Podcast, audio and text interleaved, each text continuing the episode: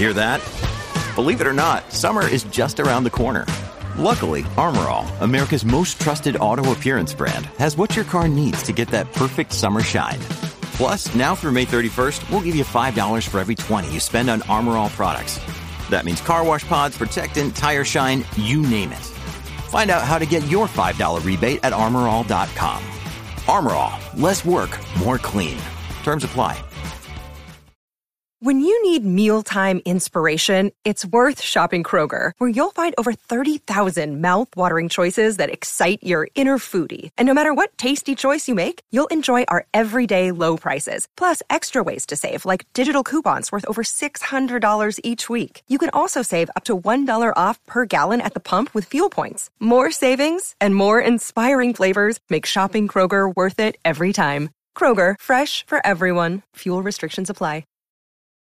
From sponsoring cultural events to partnering on community projects, creating youth programs to supporting first responders, at MidAmerican Energy, caring about our community goes beyond keeping the lights on. It's about being obsessively relentlessly at your service. Learn more at midamericanenergy.com slash social. Bienvenidos a Razones para Ver, el programa de fuera de series donde os comentamos por qué tenéis que ver la serie de la que hablamos, analizando sus primeros episodios y siempre sin spoilers. Hoy vamos a hablar de Coyote, la nueva serie de XN que se estrena el próximo lunes 25 de enero a las 11 de la noche. Yo soy CJ Navas y para hablar de Coyote conmigo tengo a Lorena Gil. Lorena, buenos días. Hola, buenos días, ¿qué tal? Y Alberto Gancilla. Alberto, ¿cómo estamos? ¿Qué tal, chicos? ¿Cómo andáis? Muy bien, y con muchas ganas de hablar con vosotros dos de Coyote. Como os comentaba antes, el 25 de enero llega la serie de Michael Chiklis a AXN. Tendremos un nuevo episodio de los seis que componen la primera temporada, cada lunes. Y Lorena nos va a contar un poquito la sinopsis de la serie. Pues Coyote narra la historia de Ben Clemens, que es Michael Chiklis, eh, quien tras 32 años trabajando como agente de la patrulla fronteriza entre Estados Unidos y México, es obligado a trabajar para las mismas personas a las que, pues, durante toda su carrera trató de mantener fuera del territorio estadounidense. Tras una experiencia que le va a llevar al límite, al otro lado de la frontera, Ben comenzará a cuestionarse que la vida, pues, no es todo blanco y negro y va a desafiar su ideología y su lealtad. Delante de las cámaras, como podéis ver en el póster, aquellos que me estáis viendo por YouTube justo detrás y toda la promoción, evidentemente tenemos a Michael Chiklis. Además, el elenco forma parte de él Juan Pablo Raba, que interpreta a Juan Diego El Cartín Zamora, el cabeza del cartel familiar de México con el que se va a ver envuelto el personaje de Chiklis, Ben Clemens, desde el principio. Además, tenemos a Adriana Paz, a Cristian Ferrer, a Octavio Pisano, a Cynthia K. McWilliams, Julio Cedido o Emi Mena, que tiene un papel muy importante que iremos degradando poco a poco. Gente eh, delante de las cámaras, pero también muy importantes detrás de las cámaras. La serie está creada por David Graciano, al que hemos visto o hemos eh, disfrutado de sus series como American Gods o Southland. Es co-creador junto a dos relativamente desconocidos, eh, como son Michael Carnes y Josh Gilbert, que son los guionistas, además, de los seis primeros episodios. Y sobre todo, el gran nombre que tenemos en la parte de la producción ejecutiva es Michelle McLaren, mm, creadora y guionista y directora en Juego de Tronos, en Breaking Bad, en The Leftovers, premiada por su trabajo en los semis y que además dirige los dos primeros episodios de la serie y que siempre es un gusto poder ver algo de esta mujer, ¿verdad, Alberto?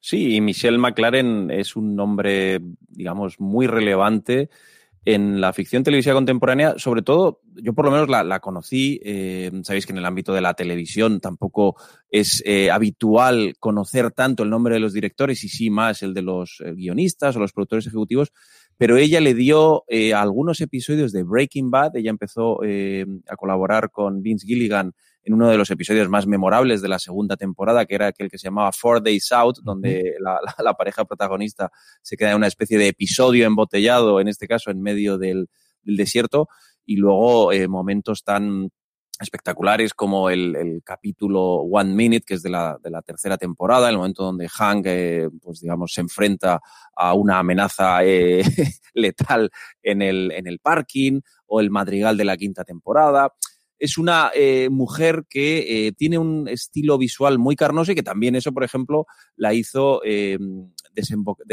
aterrizar en Juego de Tronos, donde llegó a dirigir cuatro episodios. Uno de ellos que muchos espectadores recordarán de Juego de Tronos es un episodio de la tercera temporada que llevaba por título The Bear and the Maiden Fair, que es el, séptimo de la, de la, tercera temporada, que es donde Brienne acaba, pues eso, peleándose con, con un oso.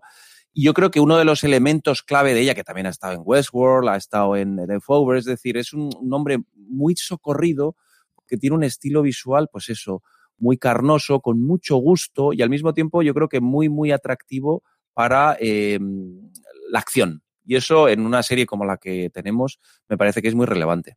Vamos a hablar de todo eso y también de esa eh, identificación que hacemos clarísimamente de McLaren con el desierto, tanto en Breaking Bad como en The Leftovers. De hecho, todas las escenas de la tercera temporada en Australia ya se fue con el equipo para dirigir aquellos episodios de allí. Antes de eso, vamos a escuchar el tráiler y volvemos a comentar por qué tenéis que ver Coyote.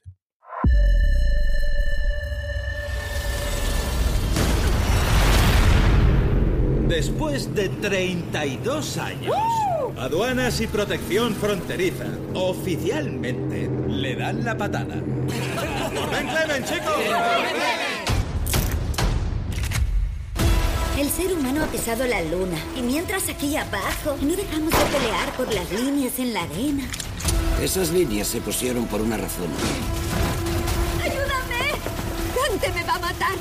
La nueva serie de Michael Chiklis, el protagonista de The Shield. Podría perder mi pensión por esto. Usted separó a un hijo de su padre antes de que nazca. Quiero que trabaje para mí, porque querrá mantener a salvo a su familia. Estaremos en contacto. Coyote, el lunes 25 de enero a las 11 de la noche, en AXN. Estamos ya de vuelta después de escuchar este maravilloso tráiler. Lorena, eh, Alberto estaba comentando toda esa parte desértica, toda la parte eh, de, la ambientación que tenemos alrededor de esta serie fronteriza, pero yo quiero empezar a preguntarte por Chiclis. ¿Qué, qué te has sentido volver a ver a Chiclis como agente de la ley? A ver, yo creo que da, igual. es Michael Chiklis, puede hacer lo que le apetezca. Lo que pasa es que Michael Chiklis es, un, un, actor en el que, como previamente también lo he conocido en comedia, y además que no tenía absolutamente nada que ver con el papel que hizo previamente en The Shield, que además era pues el pues rellenito, eh, con poquito pelo, más bien feucho, graciosete, majo, buena persona, y de repente lo vimos en ese cambio tan abrumador que tuvo en The Shield. Claro, el cambio desde The Shield a Coyote no ha sido tan brutal como el que he visto en, los anteriores, ¿no? Pero sí que es cierto, a ver, las ganas de ver a Michael Chiklis para mí desde que nació de Shield han sido, igual, yo creo que con Alberto somos los dos defensores a ultranza de Shield, entonces nos dicen, Michael Chiklis, que vuelve otra vez y que vuelve con, además, lo que pasa aquí tenemos la premisa de que es un, policía eh, fronterizo y retirado, o sea, la clave de todo esto es el retirado, porque en Desi lo veíamos placa sacando todo el día sirviendo. Al, revés, Lorena, en Desil no, no, había manera de retirarle. Claro, exactamente. luchando de ahí el dolor del final. Sí, sí, sí, sí. y, para, quedarse, sí, sí. Claro, ahora lo vemos aquí como eh, desamparado en cierto modo porque lo vemos en la jubilación, que no le va, no es a él, o sea, le pasa a todas las personas que llevan un momento que llevan una vida muy, muy activa, un trabajo muy, muy activo, que cuando de repente se jubilan es ¿y ahora qué hago? ¿no? Pues creo que eso es una de las grandes cosas de, Coyote que te lo transmite desde el primer momento que él se está retirando no porque quiera. Yo creo que esa es, es, la clave de todo esto. No quiere retirarse. Entonces, tiene ese alma de policía, pero al mismo tiempo, pues ahí va a tener que distinguir efectivamente, ¿no? Lo que decíamos de la sinopsis, entre el bien y el mal. ¿Ganas de ver a Chiclis? Always.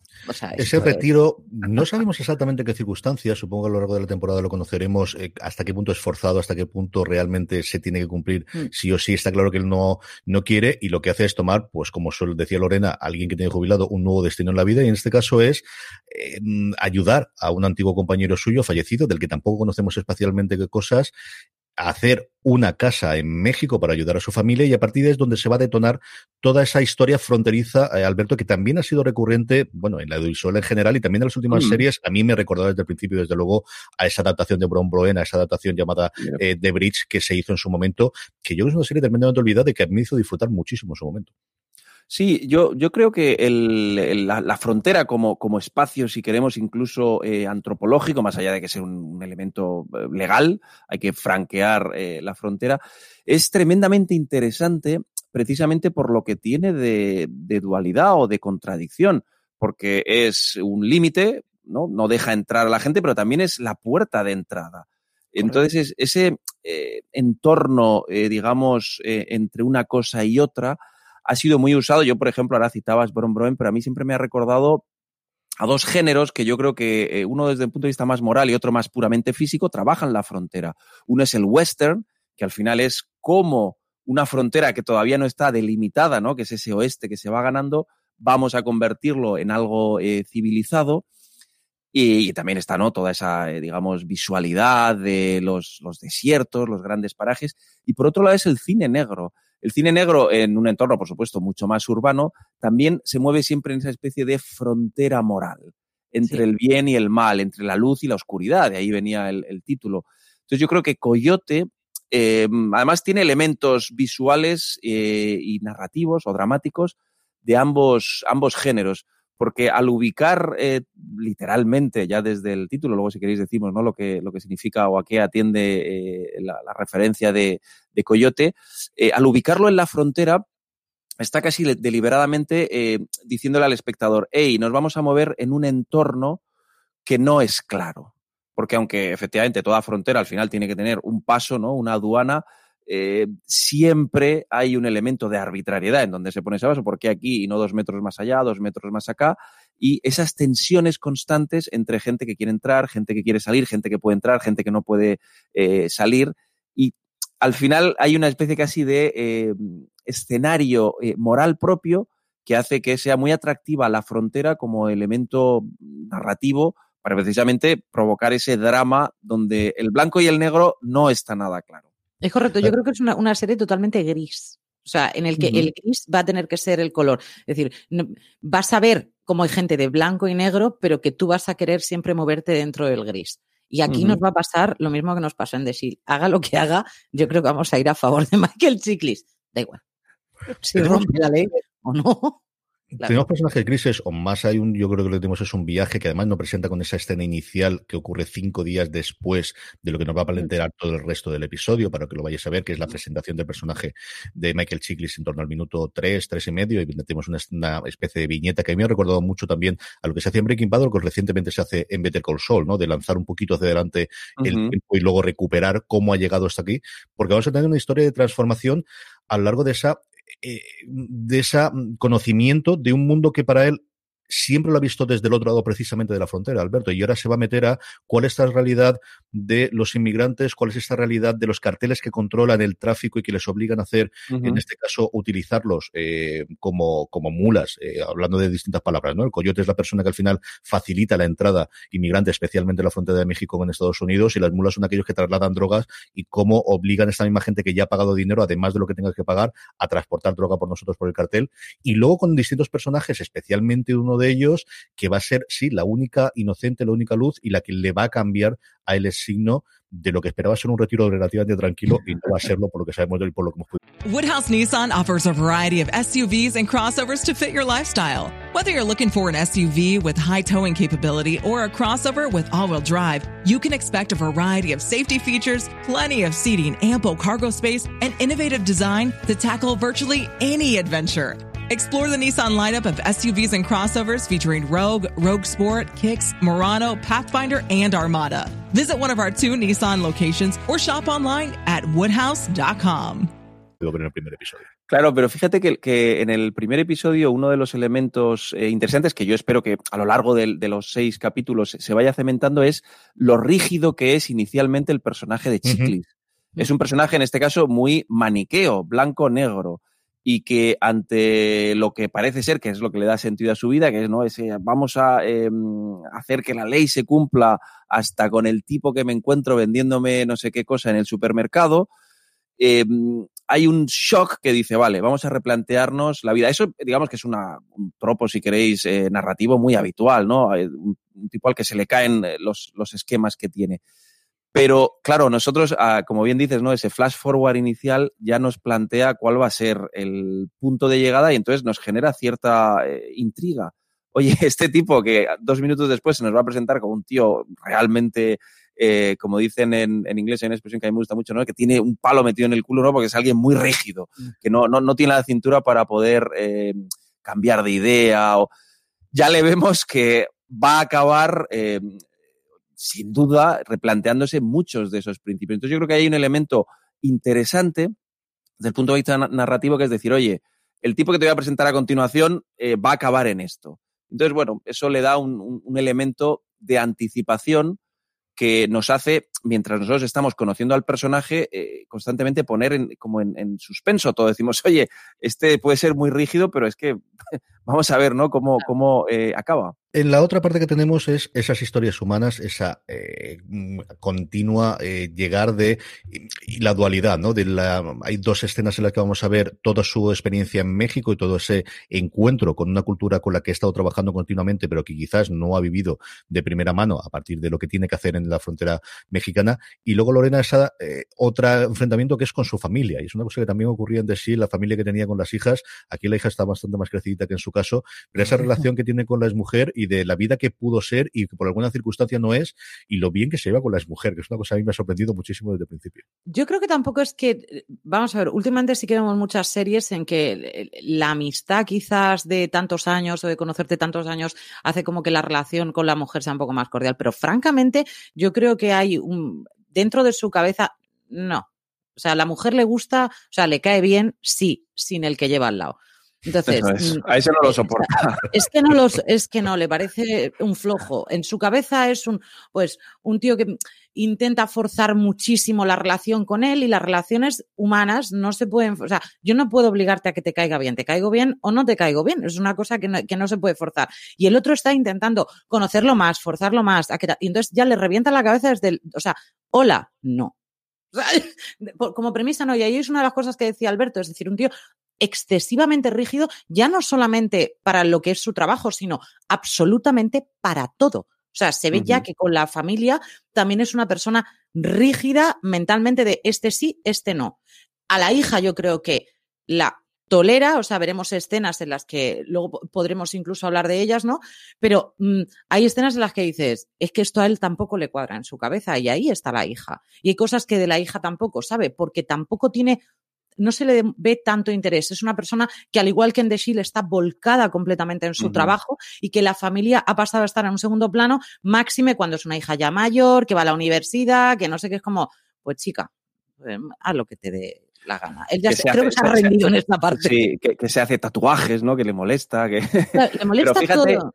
Sí, sí, sí, pero fíjate que eso también es algo, digamos, muy propio de, mm, si queréis, de la narrativa del anti, antihéroe, que es encontrar eh, esos contrastes o esos contrapesos entre familia y profesión. En este caso, con un añadido que es eh, que él realmente ya no forma parte de esa familia, aunque se lleven bien, la forma, si, si antes que hablábamos de Michelle McLaren, de rodar la, mm, el encuentro, hay un momento donde hay una fiesta familiar, es eh, una y otra vez eh, poniendo énfasis en eh, el personaje que está fuera de esa cotidianidad.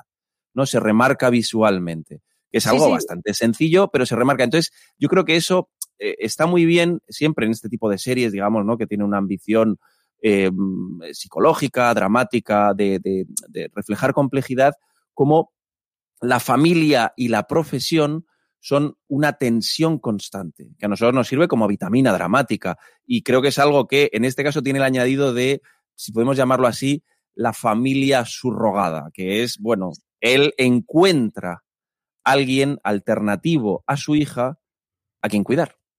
Correcto. Pero porque él tiene, yo creo, dentro de, de- de simplemente de su propia profesión, el hecho de no dejar a nadie desamparado. Lo- el hecho de que haya dejado a la otra familia es porque sabe que no está desamparada. Es decir, le puede caer mejor o peor, pero tiene un personaje que en este caso, el que va a hacer de el nuevo marido de su exmujer es de Royal Pains, el que era el protagonista de Royal Pains. Y tenemos a la mujer que era la protagonista junto a Tim Roth de Lie to Me. O sea, ahí tenemos a los, a los, los que van a ser los, los familiares. Pero esa familia está cuidada, es decir, tiene al nuevo marido, tiene una hija ya mayor, la madre está totalmente pendiente, es una madre capaz, él lo sabe, pues ahora es cuando ya, si hay alguien más que se me acerque yo necesite cuidar, es, una, es ese sentido de proteger a lo que tienes cerca. Entonces también ahí es donde empezamos otra vez en, en esa parte de coyote de hará el bien o el mal en función de su sentido de protección o su sentido de lealtad hacia su, hacia su placa. La que era su placa, porque ya la placa no la tiene. Pero al fin y al cabo, como ciudadano, tú no tienes por qué ir rompiendo tampoco la ley.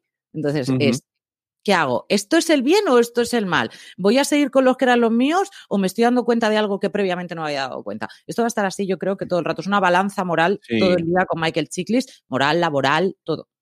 Sí, y ahí es donde la, propia actuación de Michael Chiklis, que a mí me parece un actor eh, como a ti excelente, yo creo que, que, tiene, precisamente por esa rotundidad física que tiene, porque es un actor muy físico, que le va a venir muy bien, ¿no? Un papel donde pueda pegarse, donde pueda correr, donde pueda mostrar esa parte más eh, casi eh, machota.